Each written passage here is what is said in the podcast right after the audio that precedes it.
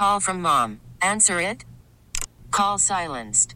Instacart knows nothing gets between you and the game. That's why they make ordering from your couch easy. Stock up today and get all your groceries for the week delivered in as fast as 30 minutes without missing a minute of the game. You have 47 new voicemails. Download the app to get free delivery on your first three orders while supplies last. Minimum $10 per order. Additional terms apply. Hey, Rob Bradford here. I have set out on a mission with my good friends at FanDuel to prove what I have known for some time baseball isn't boring. Now I have a daily podcast to prove it with some of the most notable people in the baseball world, screaming baseball isn't boring from the mountaintops or at least agreeing to come on our show. Players, managers, GMs, and yes, even the commissioner of baseball, Rob Manfred. It has been a constant wave of baseball's most powerful voices. So join the revolution, subscribe, and soak in Baseball Isn't Boring. Listen on your Odyssey app or wherever you get your podcast. You'll be glad you did. Welcome to Beyond Black History Month. I'm your host, Femi Redwood. No federal holidays are named after women, which of course means no federal holidays are named after black women. But there is a push to recognize Harriet Tubman with a federal holiday. I know, she was supposed to be on the $20 bill, and that still hasn't happened. And there was a push before, a couple of decades ago, to name a holiday after her. So, how likely will this latest move actually happen? And after watching how Juneteenth was co opted and commercialized, is a federal holiday even a good idea?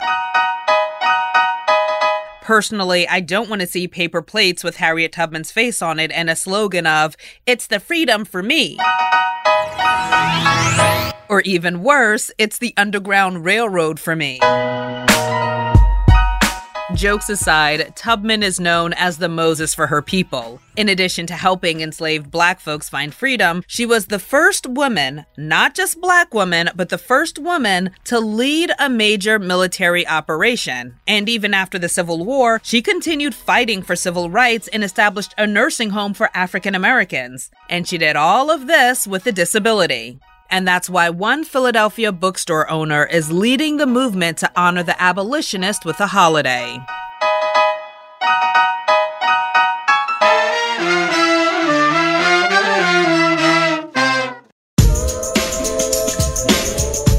the fact that this was a woman who I felt like looked like me and had all of these cool qualities. Jeannine Cook owns Harriet's bookstore in Philadelphia. It's named after Harriet Tubman. She's been one of Jeannine's role models since she was a kid. Jeannine was inspired by Tubman's story. When I was younger, like I couldn't get past like how does a person walk from state to state? You know, we would travel back and forth to New York. Our family was there, but we were living in Virginia and it would take us, you know, 7, 8 hours in the car and I couldn't imagine like what kind of human being could walk that distance in the cold. When I look at photos of Harriet Tubman and stare into her eyes, I see strength. And to survive chattel slavery, strength is an understatement. Tubman was born in Maryland in 1822. Historians say when she was about 13, a white overseer threw a two pound iron weight at another enslaved person. He missed and instead hit Tubman in the head. She was left with a massive head injury that nearly killed her. From then on and the rest of her life, she had narcolepsy, or what was then called sleeping spells, plus headaches and seizures.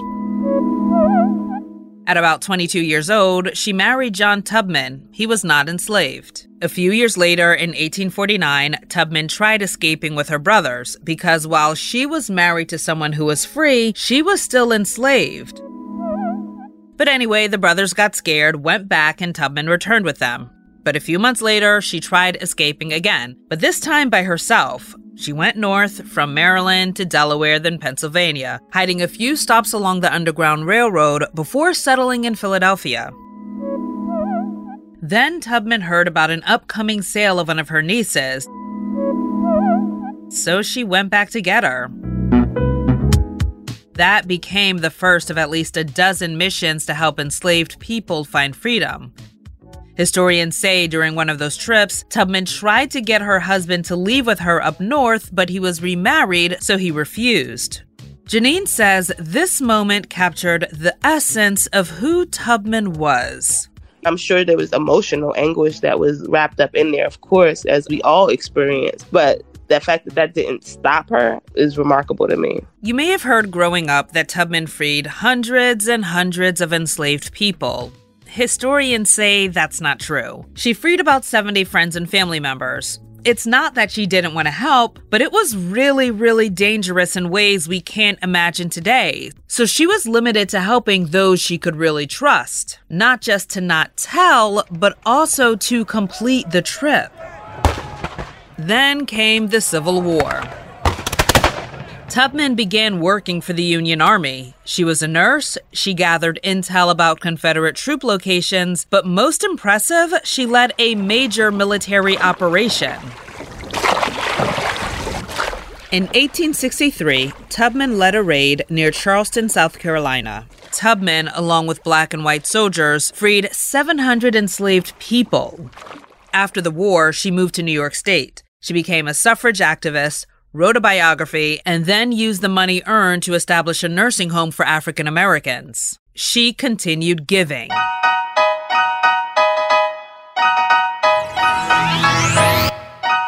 Tubman did what she did in part because of a love of her community. Jeannine looks at her bookstore in a similar way.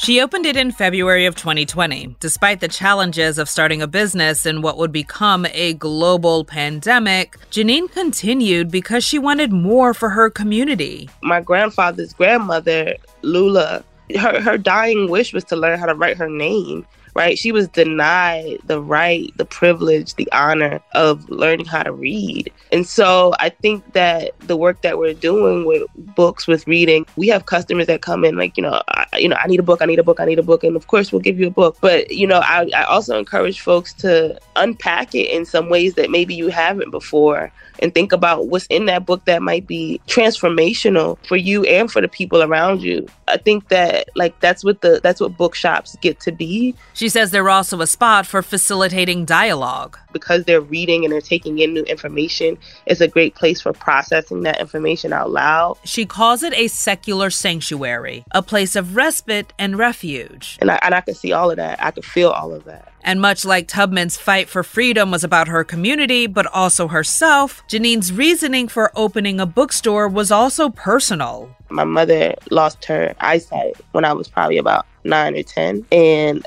up until that time, my mom had been like a very, very active reader. In addition to having been a librarian, she was also an educator. I just remember seeing her read lots and even as she began to lose her vision and when it was all all the way gone, that was something that she she kept going with like reading audiobooks and, and having us read to her. I think at the heart of what family means to me is sharing stories, right? Like that's part of how we spent time.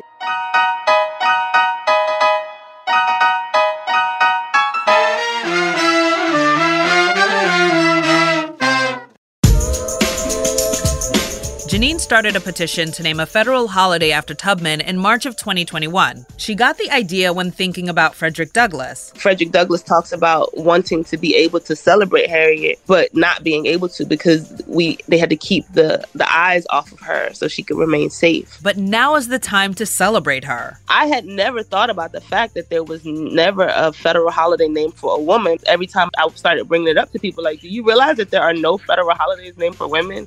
And people would be like, "No, there, there must be something," and it would be like, "No, there's not," you know, and then they would be like, "Oh, you're right, there's not." There were plenty of other petitions asking for the same thing, but they weren't successful. Either way, Jeannine just felt like she had to try. I believe the idea came from Harriet because I was just sitting around doing what I do, and felt the unction to do something again like slightly different, which was you know, at least get this, let's get this passed in the city. And we got it passed in the city of Philadelphia. And then we were like, now we take it to this next place. I think that Harriet has decided. And when she speaks, people listen. And with the help of a Philadelphia lawmaker who loved what Jeannine was doing, a bill was introduced in the House to establish a federal holiday. Once we, we got Congressman Brendan Boyle, who's the congressman for the area where the bookshop is at, he was like, let me check on it. Let me see what's up. He called me back one day and was just like, all right, Jeannine, I'm sorry to tell you this, but we're gonna do it. And then he started laughing. You know, we started joking about like, wow, this is this is pretty phenomenal.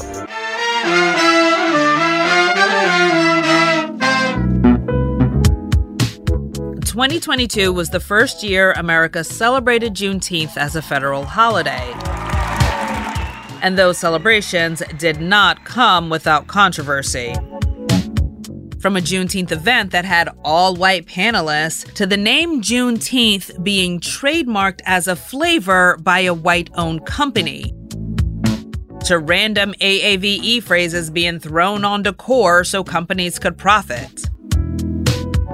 That made some people feel like the meaning of Juneteenth was lost, and the concern with the Harriet Tubman holiday is that the same thing could happen again. But on the flip side, there are some people who question if a Harriet Tubman holiday is needed at all. One funny like little story about Juneteenth is that somebody in the book world, like a, a person of status in the book world, was approached about supporting this bill.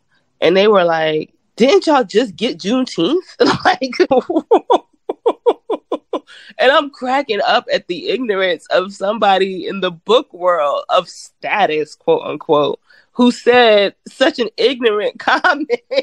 and so many things to break down in there. Like, who is y'all? You know, who's the y'all that just got Juneteenth? And what does Juneteenth have to do with Harry Tubman? That aside, how likely is it that this could actually happen? Especially considering this isn't the first time someone has tried to commemorate the icon. In 1990, then President George H.W. Bush made a proclamation for March 10th to be Harriet Tubman Day, but it was stalled in Congress and you're probably familiar with the whole $20 thing. That's still not expected to happen until 2030. The Treasury Department is working to put Harriet Tubman on the $20 bill. We're exploring ways to speed up that effort. But Jeannine's hopeful. So much so, she's inviting others to write their congresspeople and let them know they support the bill to give Tubman a holiday and she wants people to send her their letters. We want to collect those letters and, and publish them into a book. She says the book would be a great form of civic engagement.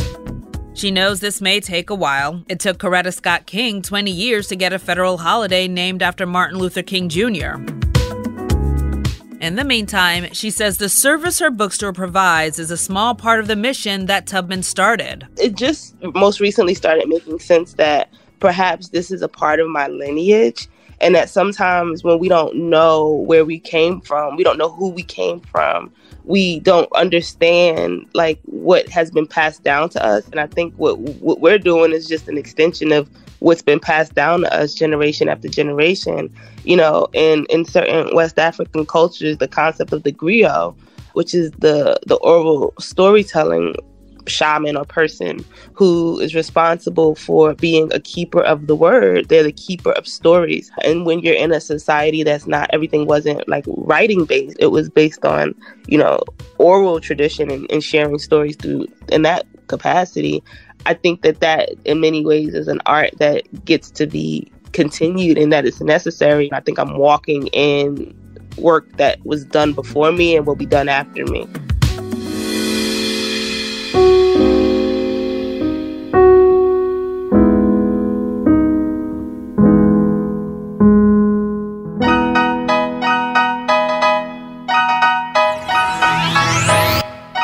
Despite all that Harriet Tubman gave in life, her selfless acts, her generosity, and her bravery, she died in near poverty. She didn't receive military benefits immediately after the war. She had to petition Congress decades after the war in order to receive some type of pension for her work. But it wasn't much. So a holiday would be a debt of gratitude of sorts. Granted, she can't feel it, nor does she know these conversations are even happening. But maybe a holiday named after her would serve a bigger purpose.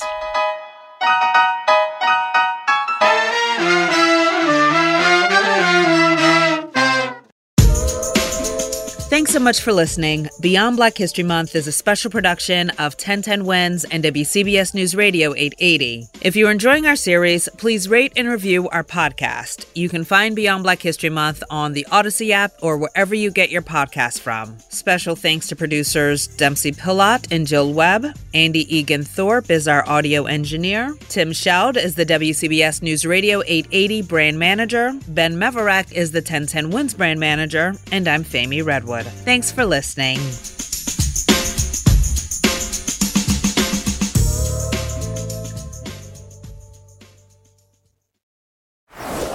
Is in full swing. NBA playoffs are heating up, and your NFL team is gearing up for training camp. Listen to the latest on the teams you love here on the Odyssey app. The biggest sports radio stations in the country, providing unrivaled local coverage of their teams, all in one place. Exclusive interviews with players, coaches, and team executives, streaming live and always available on demand. Stay in the know with your favorite teams right here on the Odyssey app.